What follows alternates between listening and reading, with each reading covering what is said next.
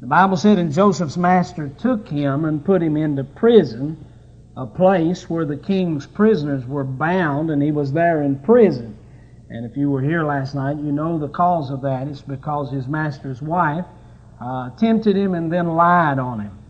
And the Bible said in verse 21, But the Lord was with Joseph and showed him mercy and gave him favor in the sight of the keeper of the prison. And the keeper of the prison committed to Joseph's hand all the prisoners that were in the prison, and whatsoever they did, he was there, he was the doer of it. And the keeper of the prison looked not to anything that was under his hand, because the Lord was with him, and that which he did, the Lord made it to prosper It came to pass after these things that the butler of the king of Egypt and his baker had offended their lord, the king of Egypt. And Pharaoh was wroth against two of his officers, against the chief of the butlers, and against the chief of the bakers. And he put them inward in the house of the captain of the guard into the prison, the place where Joseph was bound. And the captain of the guard charged Joseph with them, and he served them. They continued a season inward. And they dreamed a dream, both of them, each man his dream in one night, each man according to the interpretation of his dream.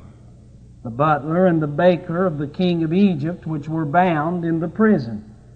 And Joseph came in unto them in the morning and looked upon them, and behold, they were sad. And he asked Pharaoh's officers that were with him in the ward of his Lord's house, saying, Wherefore look ye so sadly today? They said unto him, We have dreamed a dream. There is no interpreter of it. And Joseph said unto them, Do not interpretations belong to God? Tell me them, I pray you. And the chief butler told his dream to Joseph, and said to him, In my dream, behold, a vine was before me, and in the vine were three branches. It was though it budded, and her blossoms shot forth, and the clusters thereof brought forth ripe grapes. And Pharaoh's cup was in my hand. And I took the grapes and pressed them into Pharaoh's cup, and I gave the cup into Pharaoh's hand. And Pharaoh said unto him, This is the interpretation of it. The three branches are three days. Yet within three days shall Pharaoh lift up thine head and restore thee unto thy place. Thou shalt deliver Pharaoh's cup into his hand after the former manner when thou wast his butler. But think on me when it shall be well with thee, and show kindness, I pray thee, unto me, and make mention of me unto Pharaoh, and bring me out of this house. For indeed I was stolen away out of the land of the Hebrews, and here also have I done nothing that they should put me into the dungeon. When the chief baker saw that the interpretation was good, he said unto Joseph, I also was in my dream, and behold, I had three white baskets on my head.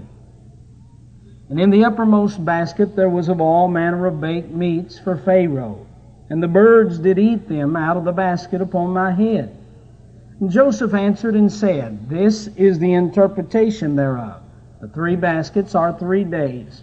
Yet within three days shall Pharaoh lift up thy head from off thee, and shall hang thee on a tree, and the birds shall eat thy flesh from off thee. And it came to pass the third day, which was Pharaoh's birthday, then he made a feast unto all of his servants, and he lifted up the head of the chief butler and of the chief baker among his servants. And he restored the chief butler unto his butlership again, and he gave the cup into Pharaoh's hand. But he hanged the chief baker as Joseph had interpreted to them.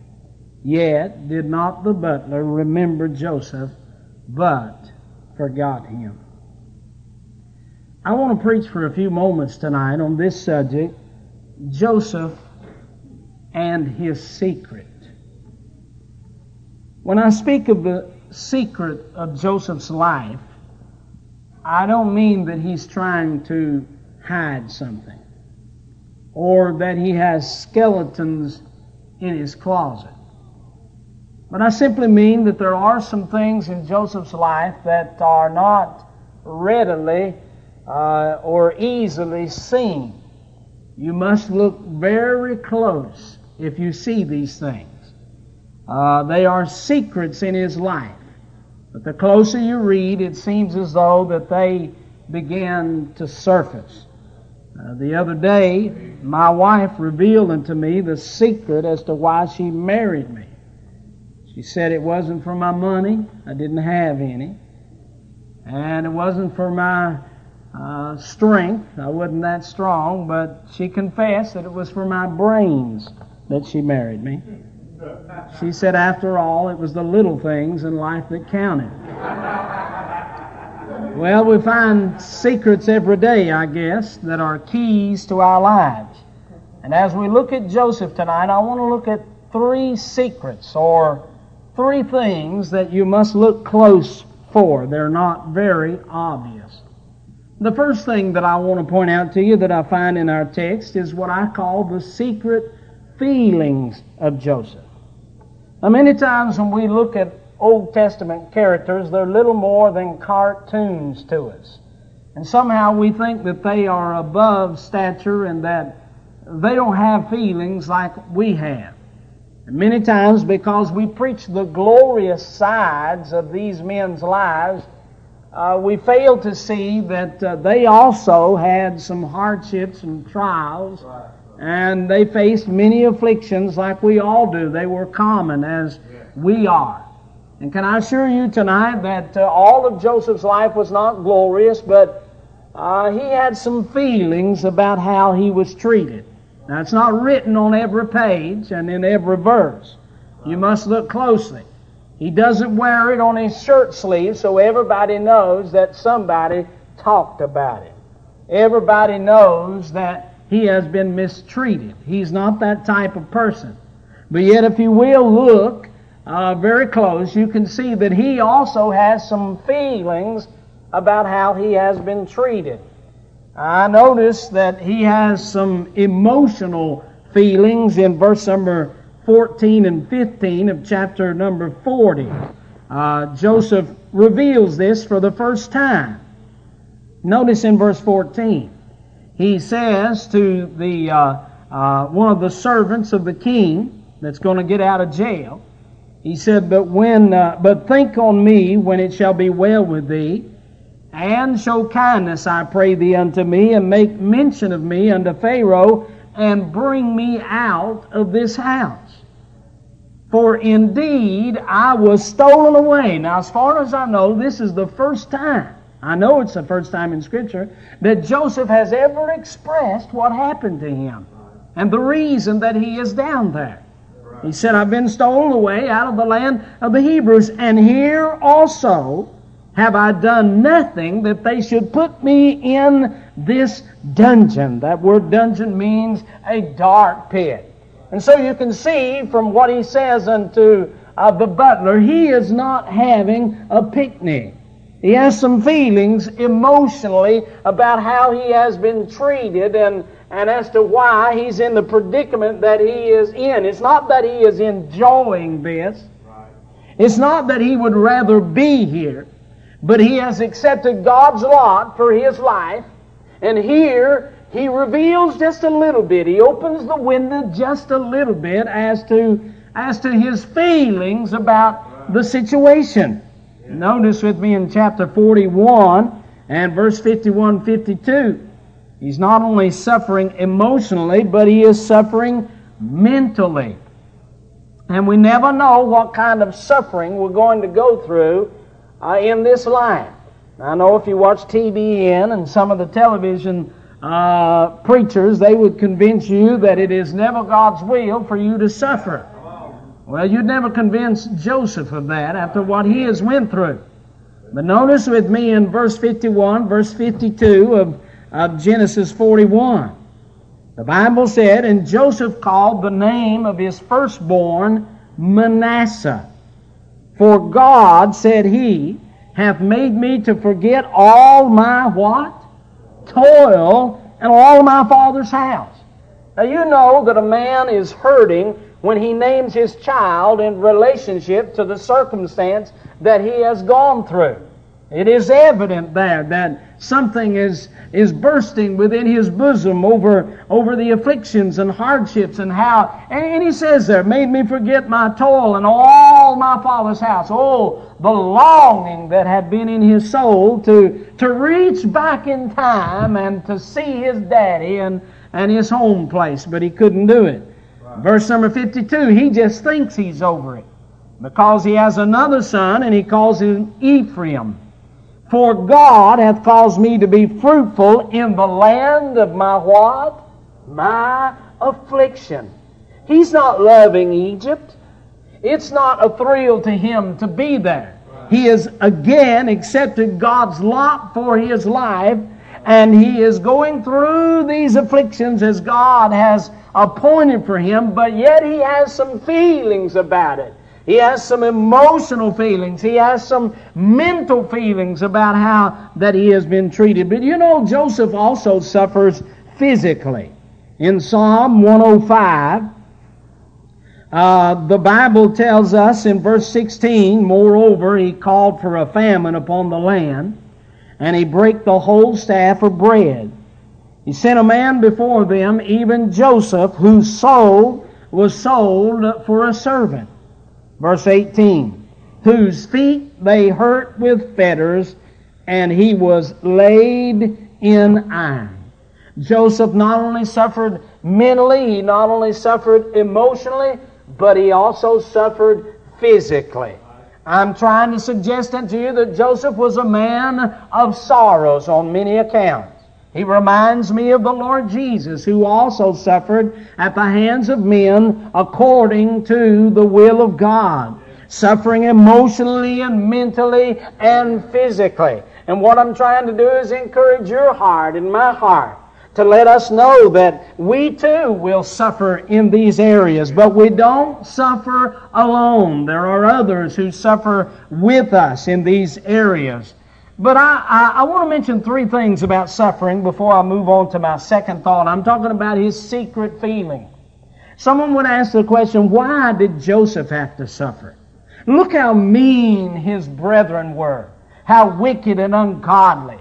Why was it not that they were the ones that were sold into Egypt? How come they were not the ones that had to be the slave? And the age old question is, why do the righteous have to suffer? But here I want you to notice with me there are three reasons why God has ordained. Now listen to me. Three reasons why God has ordained for every one of His children to suffer. We will suffer. All they that live godly in Christ Jesus shall suffer. It has been, it has been ordained. Uh, uh, Peter said, After ye suffer a while, God will establish you. And uh, someone said, But why do we have to suffer? Why doesn't God put us in fragile packages and write handle with care on the side. It'd be so much sweeter and so much better. But yet God is a God who will almost hand his young'un over to the devil as he did Job and say, do the best you can do, but when you're done, he'll still be my servant, thank God. And I notice that Joseph goes through this. Christ went through this. And you and I will go through this. But why do the righteous have to suffer? Let me mention three things that I, I find here in my text. First of all, I believe that God ordains suffering because suffering is the only thing in this world. Suffering is the only thing in this world that can recognize and identify suffering in other places. Look with me here in these uh, verses. Uh, verse uh, number 6. Joseph comes into the prison. And the Bible said Joseph came in unto them in the morning, and what did he do? He looked upon them. Before he ever talked to them, before they ever said a word, he looked upon them, and behold, they were sad. Well, I want to ask you something. How did Joseph know that they were sad? I'm going to tell you how he knew, because many times he had sat where they were sitting. And felt what they were feeling. And when he looked into their eyes, he saw the same emotions that he had already went through. And it was easy for him to identify suffering because he had already suffered the same way that they had. And God allows suffering in your life and your life and my life so that when suffering comes along, we won't throw our heads up in the air without any compassion, but we will reach out with true and genuine concern because we have tasted of the bitterness of that suffering. Hebrews 2:18 talking of Christ for in that he himself has suffered being tempted he is able to succor them that are tempted. He knows what it's all about. And for him when God allows you to go through pain, it isn't amazing that the very thing that you go through you will begin to run into person after person after person that's going through the same thing you are going through, but you never even realized that it was ever even around until you went through it.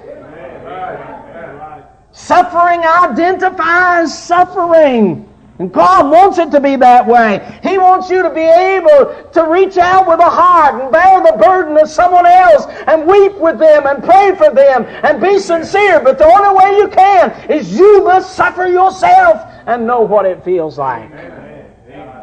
I heard of a little boy that went into a store and and he wanted to buy a puppy. He was with his daddy, and in this one cage there were four puppies, healthy, and in another cage there was a little puppy with a stunted leg by itself. And he asked the little boy, asked the storekeeper, he said, Why do you have the four puppies here and the one there? He said, Well, son, we used to have this puppy over here, but he's got a bad leg, and we didn't figure anybody wanted that puppy, and so to, to save the problem of a decision and explanation, we put him over here by himself. The little boy got his daddy by the hand, walked over to the side, and they talked a little while. He came back over to the storekeeper and the pet owner, and he said to him, Sir, I'd like to have the little puppy in the cage all by himself. Oh, but he said, Son, you don't understand. He's got a bad leg, a stunted leg, and you'd have to pay the same price for him as you would for these. Why don't you want a good puppy? And about that time he reached down, the little boy did, began to pull up his pants leg. And as he did, the store owner could see uh, the steel that was going up and down his leg as he had the braces upon them. And he looked up with tears in his eyes and he said, Sir, I've had a bad leg all my life. I was born with a bad leg, and I don't mind having a puppy that's got a bad leg. Now, why is that so? He had suffered in that area, and he could relate to someone else that was suffering. And, honey, if you're going through something tonight, let me encourage your heart to let you know that it's not in vain. Uh, God has someone else that He's going to send into your life that you can touch them and be a blessing to them, as Joseph was able to recognize the suffering that went on here. Suffering, why? Because it identifies suffering. Can I say to you the second reason why God allows us to suffer is because suffering intercedes or prays for suffering. Now, notice with me, uh, the scripture tells us in verse number 20, the master took him and put him into prison, chapter 39, verse 20 a place where the king's prisoners were, and he was bound. Now, I don't know how much praying Joseph did at this time. He is, I, I tell you, he is totally devastated. And you know as well as I do that in hours of devastation, it seems as though that you can pray the least. I don't know why it's that way. Uh, at times when you when you need to pray the most and you need to be able to get a hold of the throne the most, it seems like the God's the farthest away, and somehow you can't reach out and grab him. And I, I somehow think that Joseph probably was like you and I. He wasn't able to pray that night. But I got good news for you. He didn't have to pray his suffering prayed for him. Because the Bible said in the next verse, and the Lord was with Joseph. Honey, if you ever want God to come by your side real quick, you get into suffering and He'll come because He's always with His youngins that's suffering. Suffering will pray for the sufferer. When you're laying on your back and somehow you just can't form a prayer, He's there. He hears your heartbeat. He heard the cry of the children of Israel. And so suffering is given because it intercedes suffering. It, it identifies suffering. But you know, I believe also that suffering is given because it immortalizes the sufferer. Why am I preaching from the life of Joseph this week? Was it because he was a king uh, or, or a prime minister who rode in golden chariots and wore uh, fine linen for clothing? That's not why I'm preaching on him.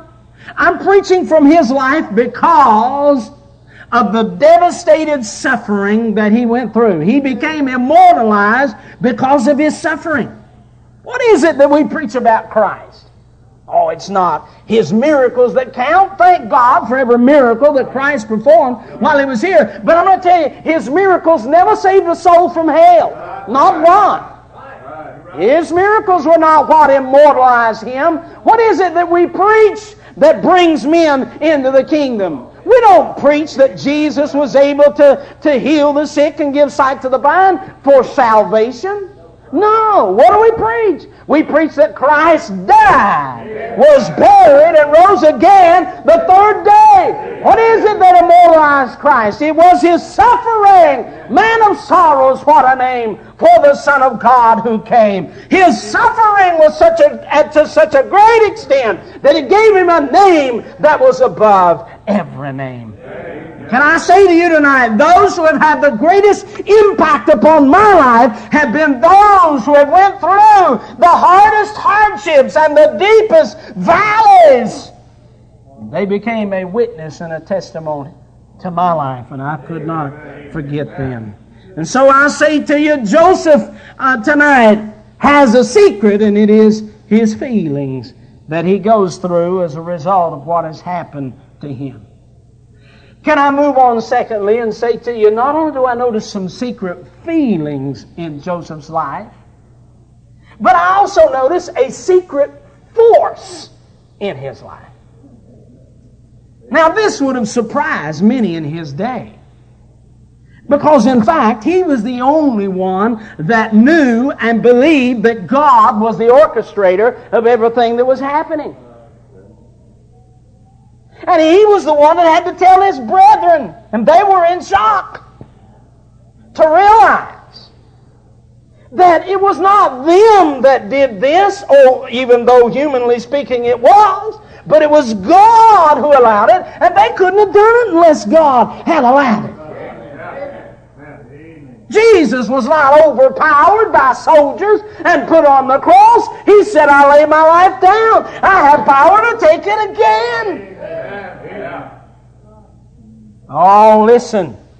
Joseph is mistreated by his brethren and he is, he is put in a pit and then he is sold and he is bought.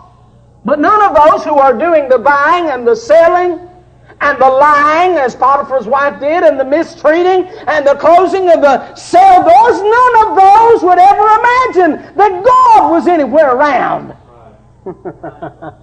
but he was. He's on top of it all. Amen. Well, here it is as if uh, Reuben and Judah and all them boys, they would have been surprised to think that God had anything that they thought they did it.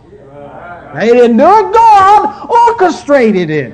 Now I go back to Psalm 105, and you notice how God is the force behind Joseph's life.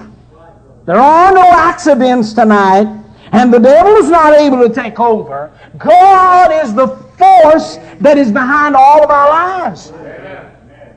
Notice verse 16 again, talking about God. Moreover, he who God called for a famine.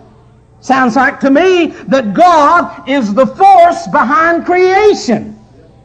He is the one that called for the famine because it was the famine that caused uh, uh, uh, that there would be no wheat and uh, there'd be no barley and the brethren would get hungry and it was it was the famine that ultimately pulled them down into Egypt so that Joseph could save them. God controls the elements, all of them. He's the force behind it all.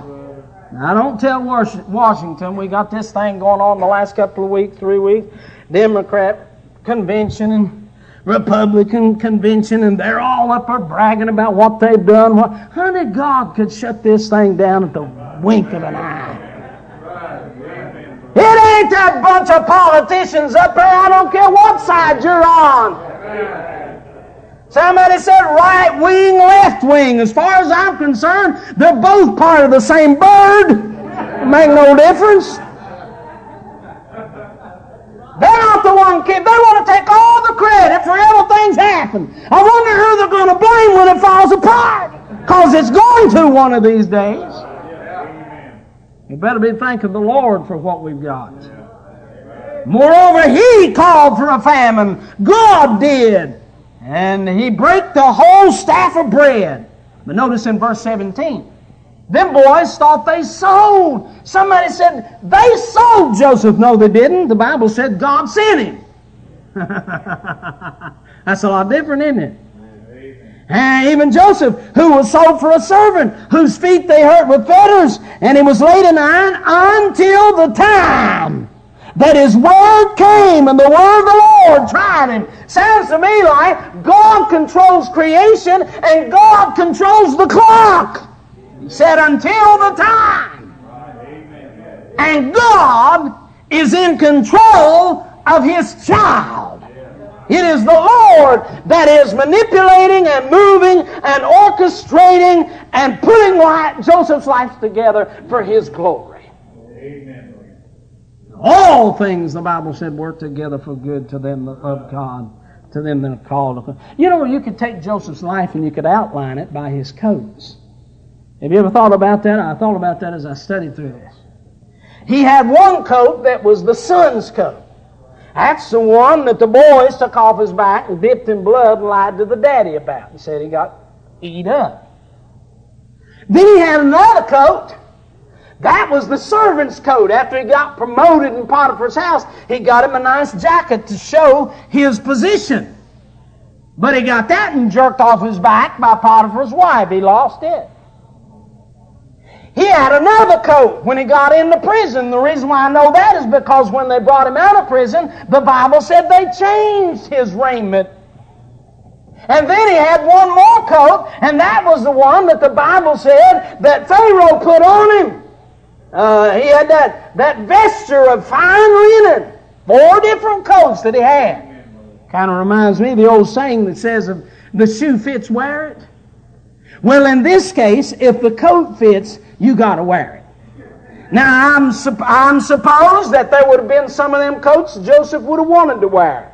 He'd have wanted to wear the first one and the last one. The son's coat and the sovereign's coat. But I don't think he wanted anything to do with them two coats in the middle.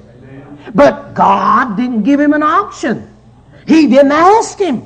God made him four jackets and he said, Boy, you're going to have to wear these coats because I am the one that is in control of your life. I, uh, we had a little hospital down in the area where I used to pastor, Sloop Memorial, it was called, Crossnore. And uh, I had to go get an x ray one day, having some problems.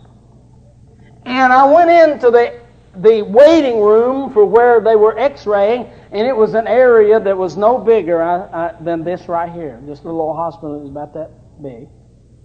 Had some chairs in there.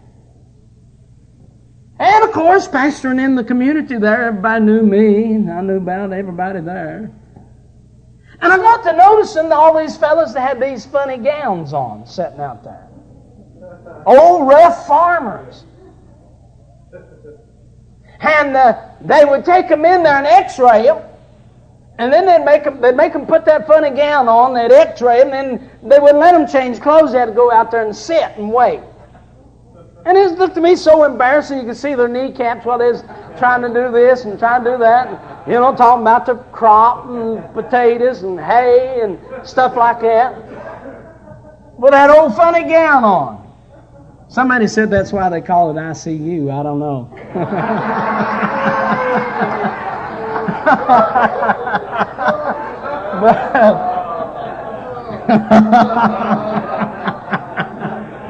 but, yeah, you know. But here I am, the preacher. I don't want to do that. All them people know me.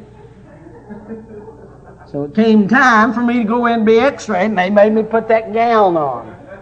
They done their x-ray and they said, Preacher, you'll have to go out and wait till we can take another one. I said, Ain't you got no place I can stay in here? They said, No, we don't have no place. You got to go. I said, I'm not going out there. They said, The only thing we've got, and I'm telling you the truth, it was about the size of a high school locker. That's all they had, one of them. They said, That's all we got. I said, I'll take it. And thank God I was about 30 pounds lighter, and I took and I squeezed inside that thing. I pulled the door through, and you know, you got them little slots there, whatever, you know, and I'd look out.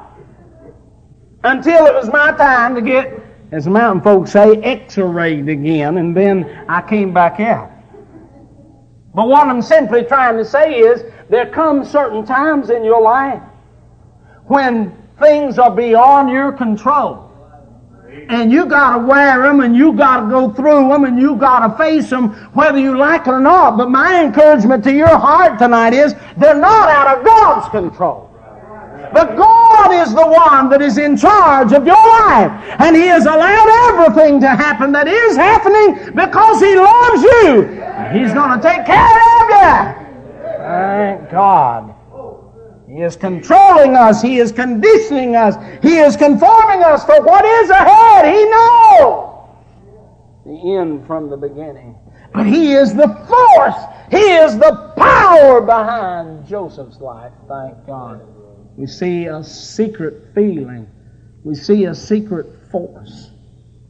But then lastly, I want you to notice with me in Joseph's life, I see a secret faith. And again, I'm not talking about something he's trying to hide, but something that you have to look close to find. Let's go back to our text, Genesis chapter number 40. I see Joseph's faith in, in his dreams. I see his faith exercised in his dreams. Look with me, if you will, in verse number 8. Joseph goes in to these servants of Pharaoh. They look sad. They've had a bad night. And he asks them what's wrong. Look in verse 8. They said unto him, We have dreamed a dream. And now, wait a minute.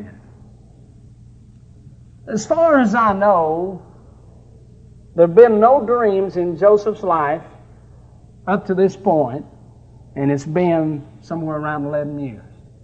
No dreams. But you remember the last dream Joseph had? Anybody here, you remember, you remember the last dream he had? What was that dream about? Seemed to me it was a dream about everybody is going to bow to me. Was that the dream? In two different phases. Well, I'm going to ask you something. It's been 11 years. Who's bowed? Has anybody bowed to Joseph? Not one. Who's been doing all the bowing? He's a servant. What does a servant do? He bows. a hundred times a day. Yes, sir. Yes, ma'am. Yes, sir. Yes, ma'am. And don't you know, every time he bowed, the devil came down and whispered to him said, What about your dream there, buddy? What, by the way, what was your dream about, Joseph? Well, everybody's supposed to bow. What are you doing, Joseph? Well, I'm doing all the bowing. Isn't that something? The way I'd figure that is, if I had a dream like Joseph had, and nine years later things had turned out like they did, I figured I'd had too much garlic and onions. Wouldn't you?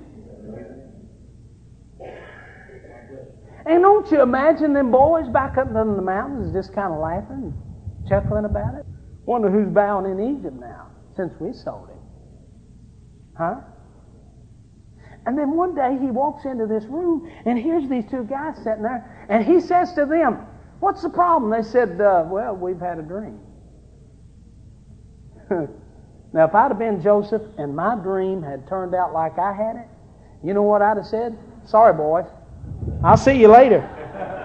You'll have to see somebody else about this because, man, last time I ain't got over the last dream I had. I don't want to mess with no more dreams. I tell you that. Wouldn't you? But notice his faith.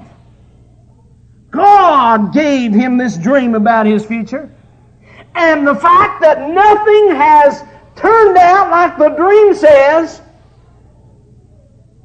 has, has left him unshaken in spite of it. Because notice what he said. Do not interpretations belong to God? Dream? Woo, he said. I hadn't heard one in 11 years. What was it, boys? Mm, I can't wait for it. Tell me the dream, I pray you. His faith, this, this, this reveals his faith. His faith is unshaken in spite of everything that has fallen apart around his life. He still believes God. Faith is unshaken. Notice in uh, chapter 41, verse 15. His faith, talking about those dreams, his faith is not only unshaken, but his faith is unafraid. Look in verse 15. Pharaoh, verse 14 said, Pharaoh sent and called Joseph. They brought him up hastily out of the dungeon shaved himself, changed his raiment, came in unto Pharaoh. Pharaoh said to Joseph, I have dreamed a dream. Imagine the devil got on Joseph's shoulder right there and said, Boy, if you don't have no more luck than what you did with your past dream, you better leave this one alone. This guy will cut your head off. He don't mess with folks that fool around with dreams and don't give the right interpretation. If kings don't sleep, nobody sleeps. And if he gets mad, you're going to lose your head. Leave this thing alone, boy. Please don't go in there. I can hear some of the boys that like him in prison. Oh, Joseph, don't do that. Surely you wouldn't do that. And he marches right into the king's presence. And Pharaoh said to Joseph, Verse 15, I've dreamed a dream, but there is none that can interpret it. I've understood that thou canst understand dreams to interpret. And Joseph answered Pharaoh, saying, I'm not qualified. Is that what he said? Look at it. He said, It is not in me. God shall give Pharaoh an answer of peace. Oh, he's got a faith that in spite of all the hell that he's went through, he still believes God's going to come through. And his faith is unafraid. But then let me point this one out to you. His faith is unlimited. Hebrews 11 and verse 22. Get this verse. Hebrews 11 and verse 22. By faith, Joseph, when he died, made mention of the departing of the children of Israel and gave commandment concerning his bones. Joseph said, I trusted God when I was at home with daddy. I trusted God when I rode the caravan into Egypt. I trusted God when I was on the slave block. And I trusted God as a servant. I trusted God when they put me in prison. I have trusted God all the way. And he said, Boys, I'm fixing to die. And you're going to bury me. But he said, I want to tell you something. God told my grandpa, he told my great grandpa that we was all going to be in Egypt for 430 years. And when that was over with, that we were coming out. He said, I'm not going to live to see that. You're going to bury me down here. But I want you to make a promise to me that when you pull out, you'll dig my bones up and carry my bones out because God's going to keep his promise. I call that bone faith.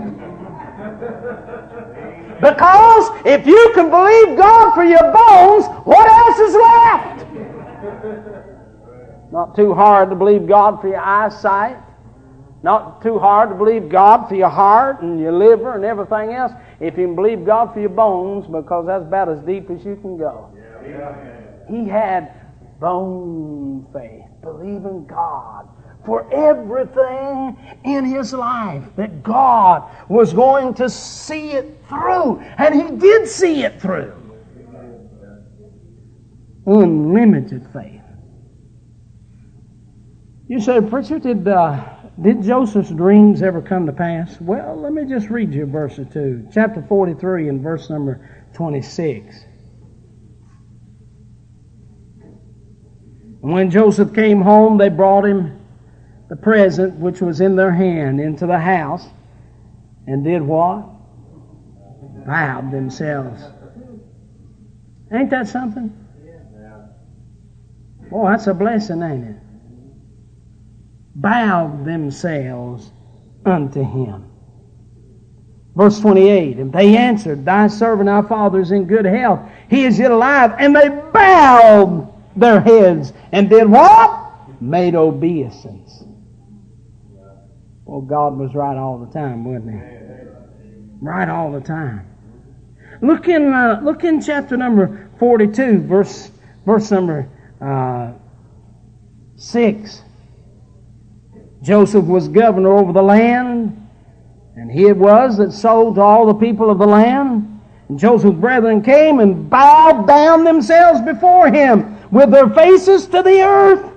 Verse 9. And Joseph remembered the dreams which he dreamed of them. It all came to pass just like God said it would. And you know why it came to pass? Because Joseph believed God for every facet of his life. Oh, he had those feelings.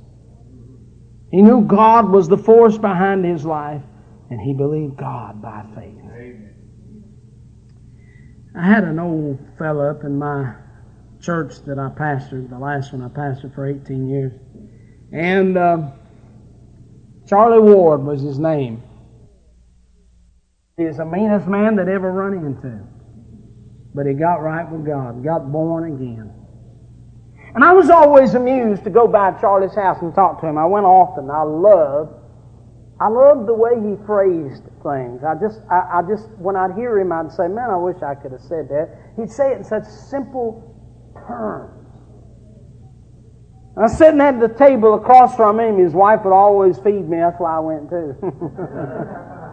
We're sitting across the table, and and uh, the Holy Spirit spoke to me while he was talking and said, "Now I want you to listen. I'm going to teach you something." And Charlie was just talking away in his simple way. I mean, he would say things. I remember one day sitting on the couch. He said, Preacher, you see that door right there? I said, I sure do, Charlie. He said, That door points toward the east.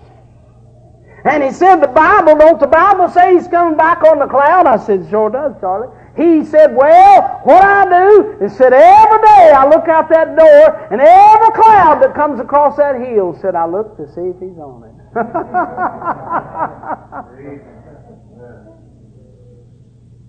And I, I was sitting there at the table, and the Lord said, I'm going to teach you something. He Said, Charlie, he can't read and write. And said, he don't know as much of the Bible as you do, and he ain't been to school to learn anything. And he said, I want you to listen to this, son. It's not how much you know that counts, but it's how much you believe what you know. And old Charlie believed that John 3.16 was so. And son, did he believe it. I went by one day and the Jehovah's Witnesses had just went to his house. I wondered why they left in such a hurry. Charlie believed in hell. I don't know if they did or not after he was done. But I guarantee you one thing, they didn't move old Charlie. he couldn't read them no verses. He didn't know the terminology, but he believed there's a hell. And they knew they was wasting their time with Charlie. and don't you know there were times when somebody might have said to Joseph, And no doubt he said to himself, and the devil spoke to him and said, Joseph, son, give up on those dreams. Yeah. It, give up on those. Can't you look and see that it's never going to turn out that way? And as faith always is, I can hear Joseph say, Well, I would give up if I could, but I can't. I just clean, keep it clean. And isn't that the truth of genuine faith? It won't give up. It just keeps it clean. Because there's something down on the inside. I give you this and I close. I heard a preacher talk about being out west. Said he come upon what looked like a man that was pumping a well. The closer he got to it, he realized that that it was a, just a, man, a, a wooden figure that they had put joints in and it would move. And it still looked like it was pumping water. And so he said he pulled over the side, got out of his car, and walked up there, and he said he didn't have to get too close to realize that uh, that it was just a wooden figure, and that the man wasn't pumping the water; it was an artesian well shooting up from the bottom. And the man wasn't pumping the water, but the water was a pumping the man. And I'm here to tell you something. This thing of walking with God, it's a matter of the water pumping the man. It's that faith that's on the inside that cannot be quenched and cannot be stopped. And though all the obstacles of hell come against you, somehow Joseph said, Tell me the dream. God can answer. And can I say to you tonight, though your life may be in shambles and shatters and the devil's telling you it's all over with, believe God. He made his promise, and it will come to pass. Let's stand about heads. Our Father, take these words tonight, bear them deep within our hearts, strengthen that soul that is here. Help us to trust you. I thank you, dear Lord, that you know what we go through. You know our feelings, our heartaches, and our pains because you have already been there. I pray, Father, that you'd encourage the hearts of your people tonight. Meet their needs, whatever it may be. We'll thank you and praise you for what you do. In Christ Jesus' name we pray.